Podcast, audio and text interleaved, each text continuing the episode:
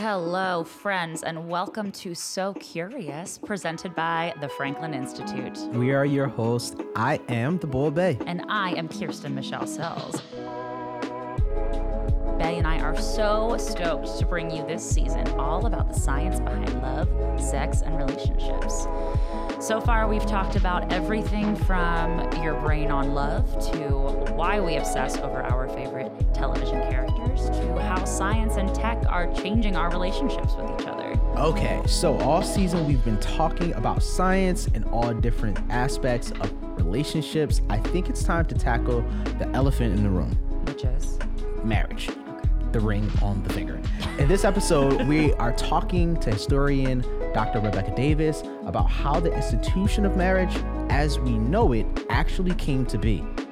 And later, Dr. Jayatri Das will be back to talk to us about what the science world is saying about marriage. Okay, so do you want to get married now? Uh, this is so sudden.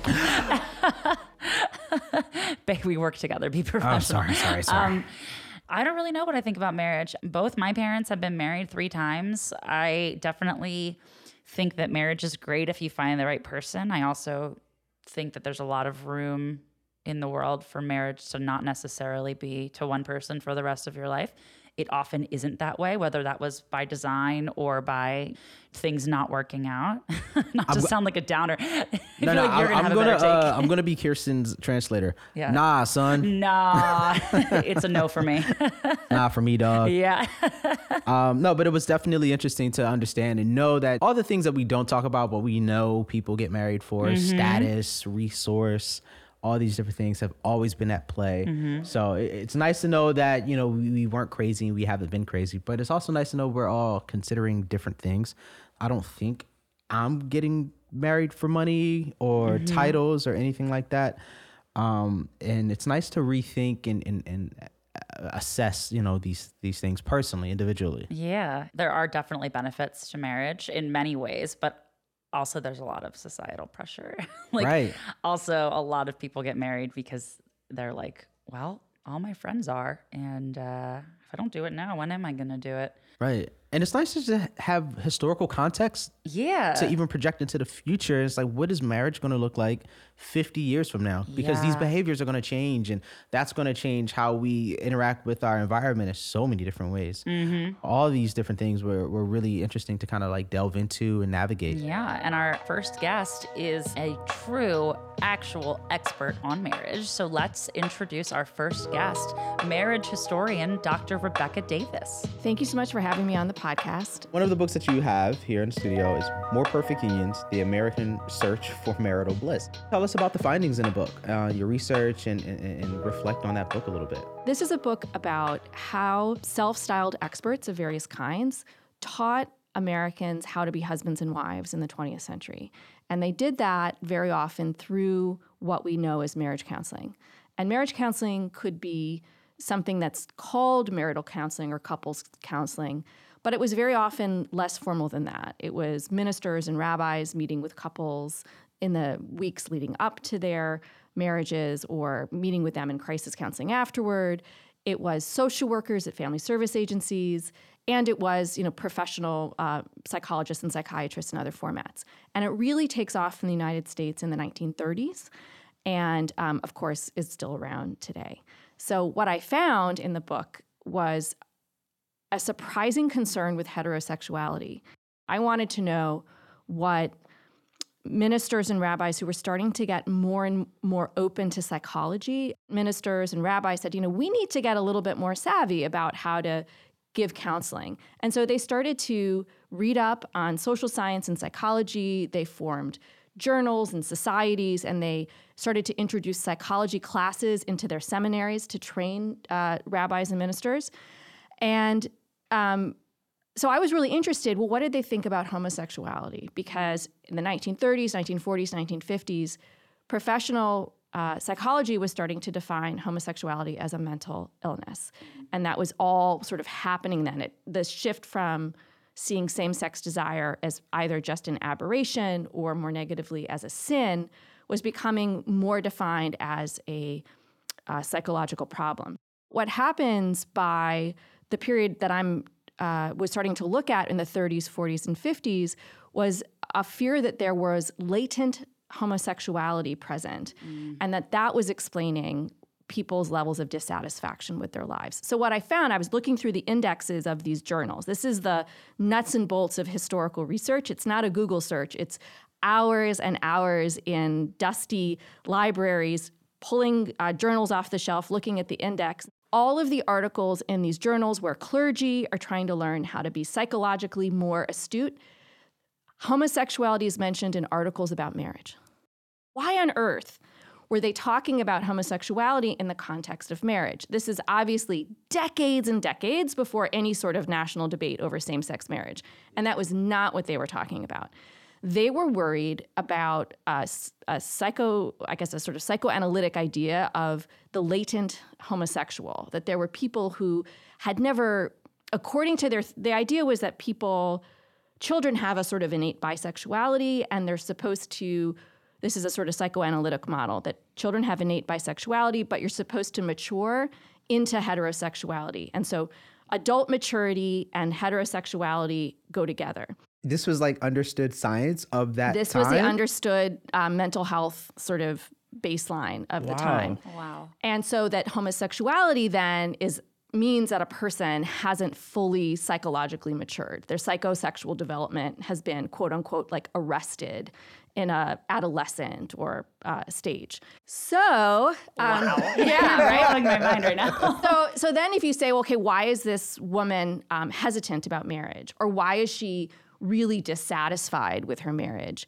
Maybe there's a maybe she has latent lesbian tendencies, as they would talk about it. So, one of the things that has changed that's in the background of all of this is that it's become easier to get divorced. I remember seeing something online. I don't know the exact date that they were saying, but it was like when people say, oh, people who are maybe like uh, elderly now. Well, in my day, people didn't get divorced like this. It's like, well, women weren't allowed to have their own bank accounts until a certain, I think right. it was like 1970 something. Is that correct? That's correct. Yeah. And so it's like, it, it really has nothing to do with people being less happy with each other. It's just a matter of logistics. So, one of the other things, though, that's happened is that this idea that you're supposed to be happy in your marriage had to come along first.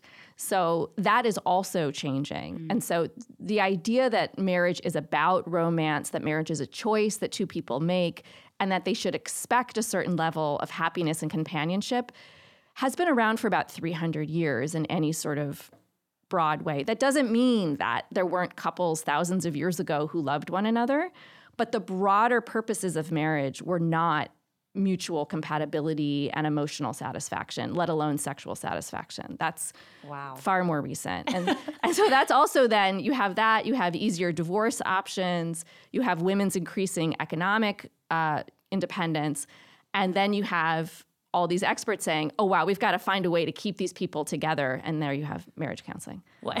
Sorry. So wow.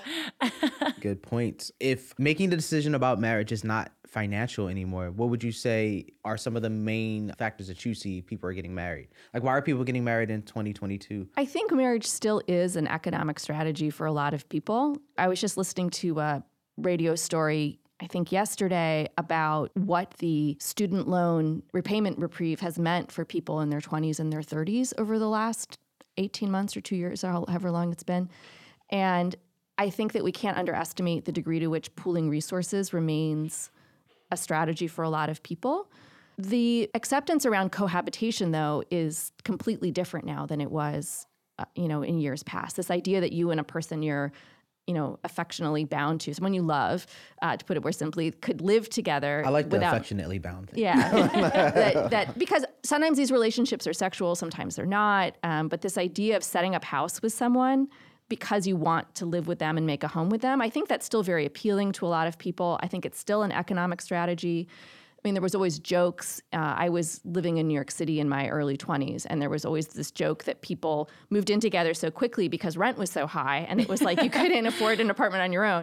I think this idea of building a lasting relationship with a particular individual that will bring you all kinds of community and satisfaction, I think that remains very appealing. We have a legal structure that still privileges marriage makes it so much easier in so many ways. If you want to have certain parental rights, and uh, if you want to have um, certain understandings when you pay your taxes, uh, with Social Security. There are all kinds of ways in which marriage remains economically beneficial uh, and just sort of legally uh, simplifies a lot of stuff. If you want to be recognized as somebody's person, mm. um, it's much easier to do that if you're legally married to them. Yeah. And so I know you have a you serve as a producer and a story editor for a podcast. Can you tell us a little bit about that? Sure. The Sexing History podcast started in 2017 and it was an effort by a group of historians of sexuality to take some of the audio archives of this history and bring them to a wider audience and to tell stories that we don't otherwise hear and to show in many ways how this history is still relevant. That's wonderful. Yeah, I definitely got to take a listen to that. Yeah, right. um, what do you hope your students take away from your teachings and your findings and research? One of my very favorite classes to teach is a is an introductory survey course called American Sexualities, and it's I'm happy to say a very popular course. I had 165 plus students take it online the last time I taught it, and it what I teach in that course is that all of these things have a history. That the things we might think about when people talk about what's natural or traditional, that doesn't really mean anything to a historian. Historians don't talk about, you know, whether we've lost a tradition. We see all these things as ever changing. So, what I hope my students take away from it is I hope that the next time they hear someone talking about, well, that's not natural or that's not traditional, they have the tools to stop and say, in fact, I think I understand that that's the that's an ahistorical way to think about that question. I hope my students, particularly a lot of my students, are themselves in the process of coming out or they're transitioning or they have loved ones and family members uh, who are LGBTQ plus, um, or they are uh, my students who've had abortions, my students who've had various experiences with using different kinds of contraception. Their students are in the room because something very close to them relates to the topic of the course. And they're there to try to figure out am I am I new? Is there is there a history to me or to my loved one or my friend? Um, how do I fit in? Where is my story? Where is my history? Where, what's the answer to some of those questions? Am I new? Where's my history? Where's my story? Yeah, I, I love those questions. And what I tell my students is this that, for, for instance, with trans history, which is a really exciting, there's tons of new work being done on it right now. With trans history, I can talk to them about a person who arrived in colonial Virginia around 1620 I believe it was 1627, 28. And this person changed their name and their gender during the process of emigration. So had been, but also had previously had multiple gender identities prior to emigrating and fought as a soldier, but also worked as a seamstress and would wear the attire appropriate and the hairstyle appropriate and the gender pronouns appropriate to those roles and was a domestic servant uh, in in a in a female social role in Virginia and got caught in bed with a with a maid, another indentured servant.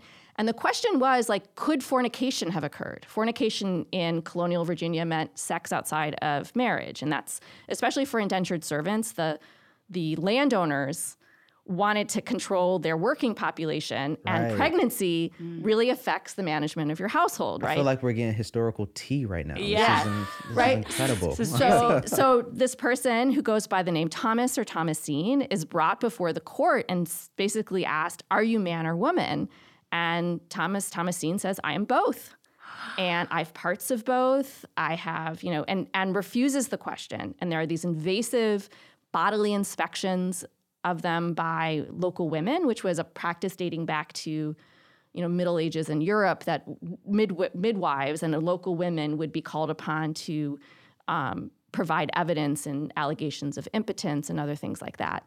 So they do this. Bod- there are other people who decide it's up to them to sort of pull up the pull off the bed sheets and inspect Thomas Thomasine's body.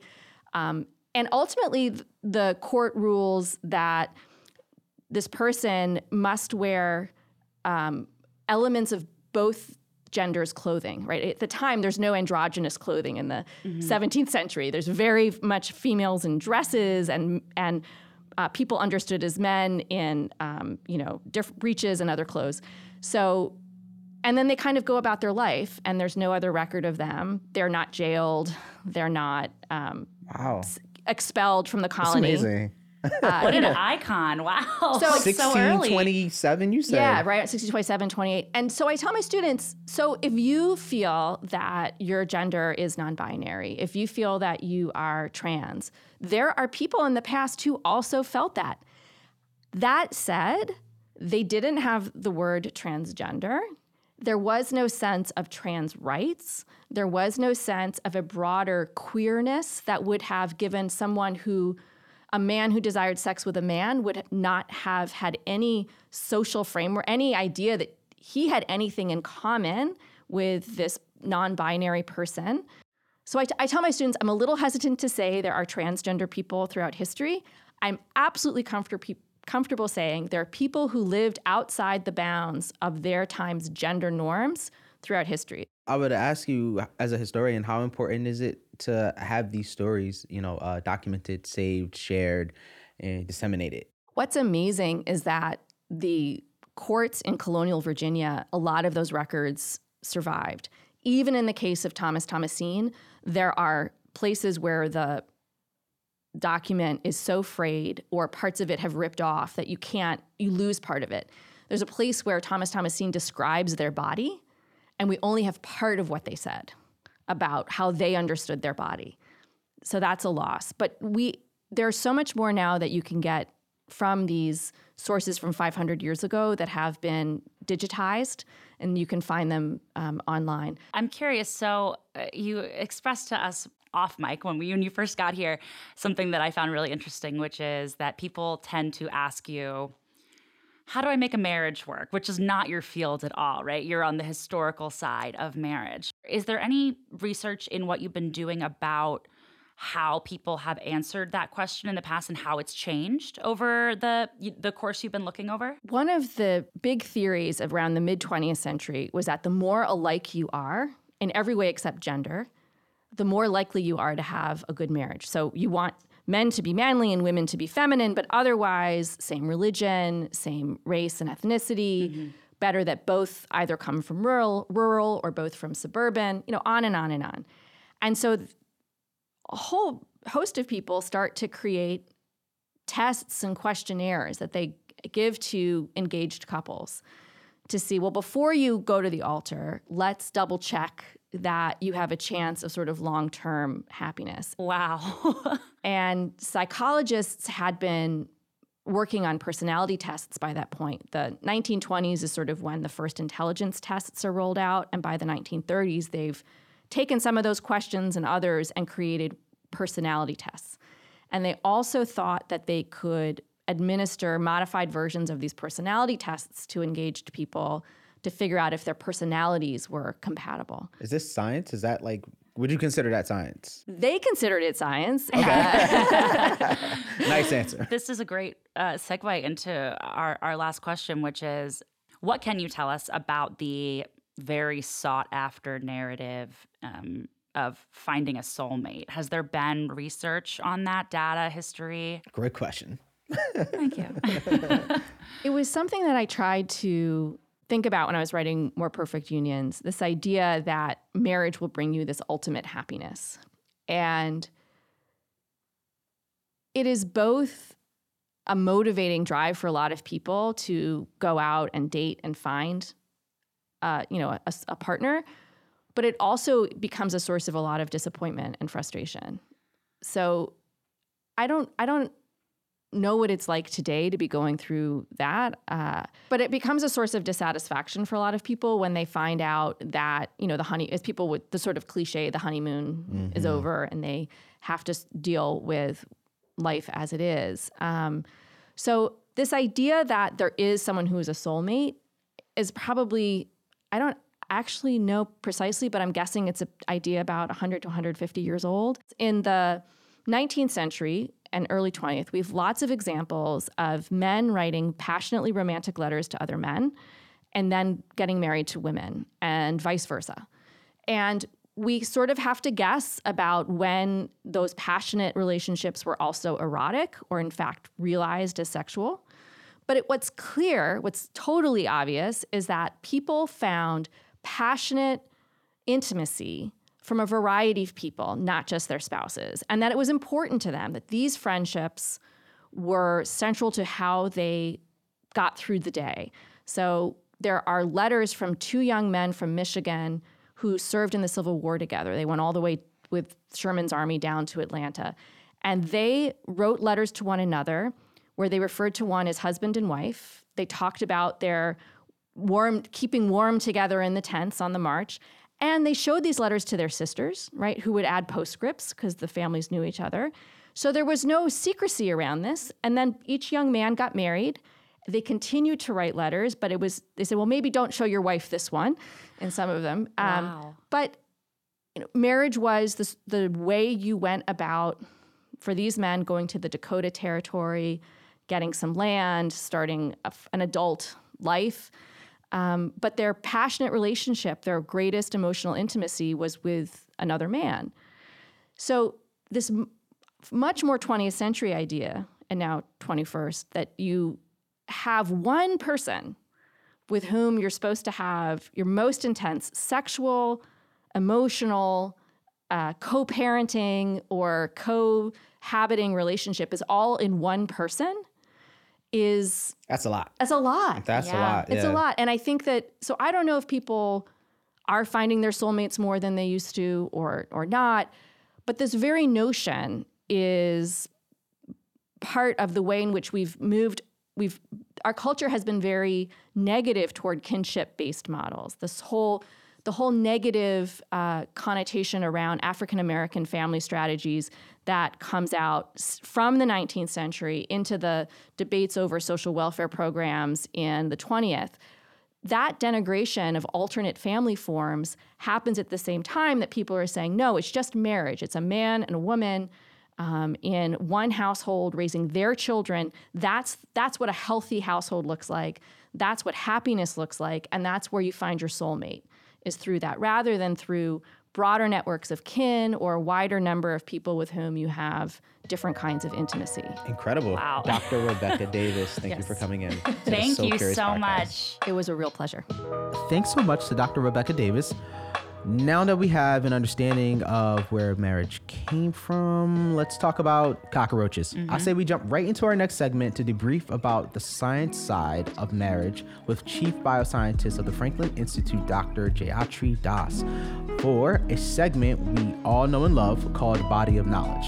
Hey, Jayatri. Hi, Kirsten. Hi, Bey. Hey, hey, how are you? Good, good. This is a topic that I am fascinated by because it's a place where the advancement of scientific technology has really changed scientists' perception of relationships in the animal world. So, let me tell you a little bit what I mean. So, before the advent of DNA fingerprinting, scientists thought that there were lots of species that were monogamous for life. So if we think about what we perceive as marriage as having lifelong relationships with the same mate, um, that you know people thought that there are lots of species um, that had that same kind of behavior.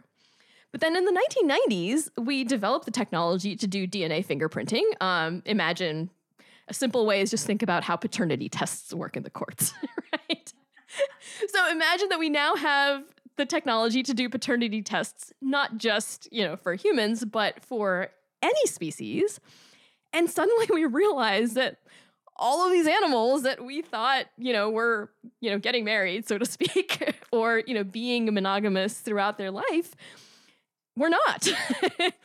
You're, you're- we were fingerprinting their offspring and realizing that females were mating with different males. So even if, you know, there's what we call pair bonding between a male and a female that, you know, raise offspring together and spend time together, they still occasionally mate with other animals outside of their bond.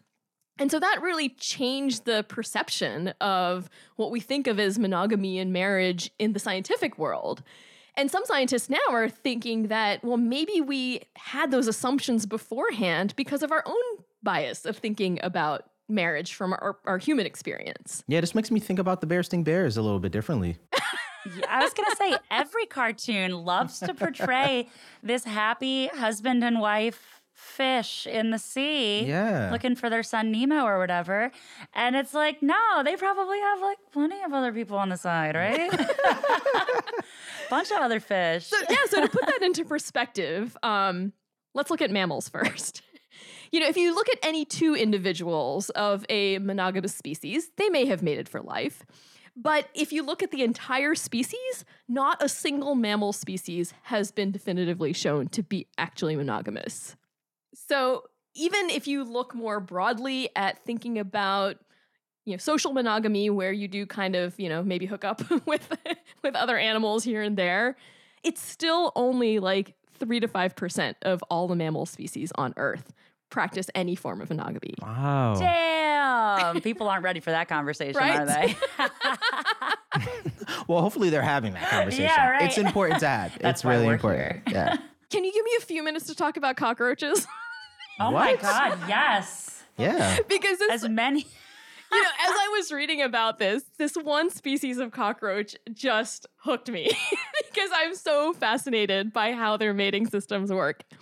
And it's a species of a Japanese cockroach that are one of the only species that have been found to be truly monogamous.